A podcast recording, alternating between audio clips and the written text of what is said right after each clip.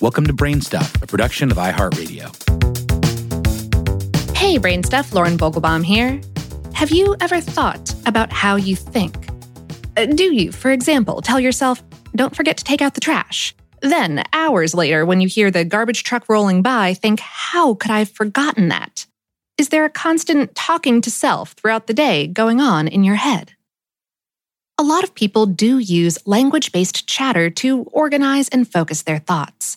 However, it turns out that some people don't have this kind of inner monologue at all. Instead, they may rely more on visualization, for instance, seeing themselves placing the trash bag in the bin. Others employ a combination of these techniques. People on both sides of this inner monologue divide have a hard time imagining another way of being, to the point that it sort of freaked everyone out back in February when the concept was passing around the internet. We spoke with one Russell Hurlburt, a psychology professor at the University of Nevada, Las Vegas. For decades, he's been doing experiments on people's inner experiences, their thoughts, feelings, and sensations.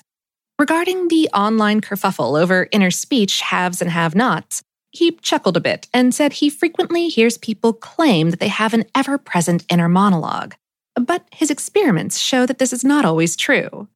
But rather than argue with them, he says, Well, let's find out. His tests began long ago. As a graduate student in the early 1970s, he began wondering how scientists could investigate subjects' pristine inner experiences, experiences that are in your present consciousness before your brain has tried to make sense of them or assigned them some sort of interpretation. Hurlburt explained the object of my research is not to explore inner speech or inner monologue or whatever you want to call it, but to explore your experience as it actually is. He thought that an alarm of some kind might work, but back then there were no cell phones or pagers. So Hurlburt, who has an engineering background, designed and patented a device that beeped at random intervals. Each time the beeper went off, he asked subjects to make notes about their experiences in the moment. As students went about their days, these beepers would go off at random times. They were instructed to try to clarify what was happening in their minds at that instant. The beepers went off only a few times. This was intentional so that the research subjects would forget that they had them and thus not contaminate their thinking processes with thoughts about the experiment. Later, researchers asked the students questions to better understand how the students were thinking when the beepers sounded. Were they visualizing something, experiencing a tactile sensation, feeling an emotion? This line of inquiry is called descriptive experience sampling, or DES. Hurlburt said one key takeaway was that, quote, you can't expect a good answer on the first day. Essentially, it takes a day or two of DES training before people find ways to focus on and express what they're experiencing in a given moment. In his research, he found that most subjects struggled to articulate the way they were talking to themselves. When he asked them for these specific words or sentences, many came up blank. He said, and in the course of doing that, you and I together, I guess you would say, we decide, well, I thought I had inner speech, but I really don't. His study showed that subjects talked to themselves inwardly about 26% of the time they were sampled, but that many never experienced inner speech, while others had it up to 75% of the time. The median percentage of time that subjects were sampled experiencing inner speech was just 20%. Hurlburt has worked with other researchers to use DES questioning while subjects were inside MRI scanners.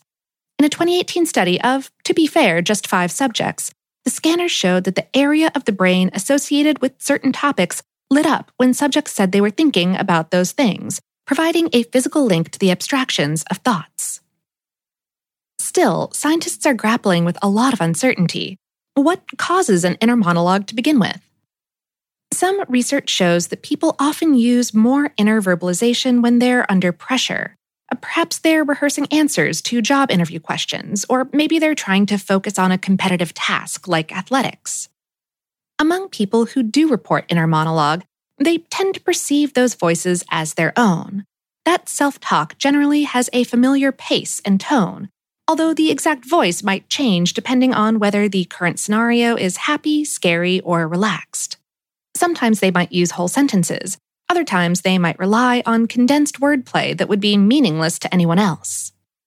But what causes inner speech? Mark Scott, a researcher at the University of British Columbia, found that there's a brain signal called corollary discharge that helps us distinguish between sensory experiences we create internally versus those from outside stimuli. And this signal plays a big role in internal speech. It also plays a role in how our auditory systems process speech. You see, when we speak, there's an internal copy of the sound of our voice that's generated at the same time as our speaking voice. As for the online debate regarding inner monologue, Hurlburt understands that online commenters have taken strong positions on the matter.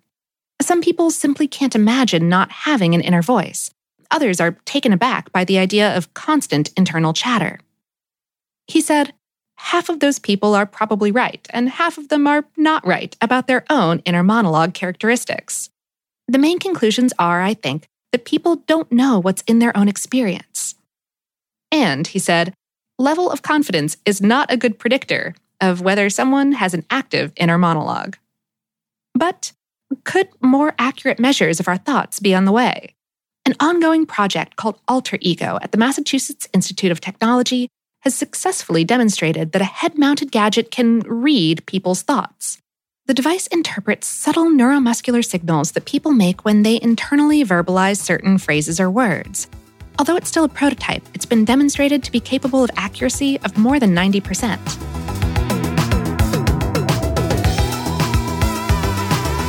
Today's episode was written by Nathan Chandler and produced by Tyler Klang. For more on this and lots of other thought provoking topics, visit howstuffworks.com. Brainstuff is production of iHeartRadio. For more podcasts from iHeartRadio, visit the iHeartRadio app, Apple Podcasts, or wherever you listen to your favorite shows.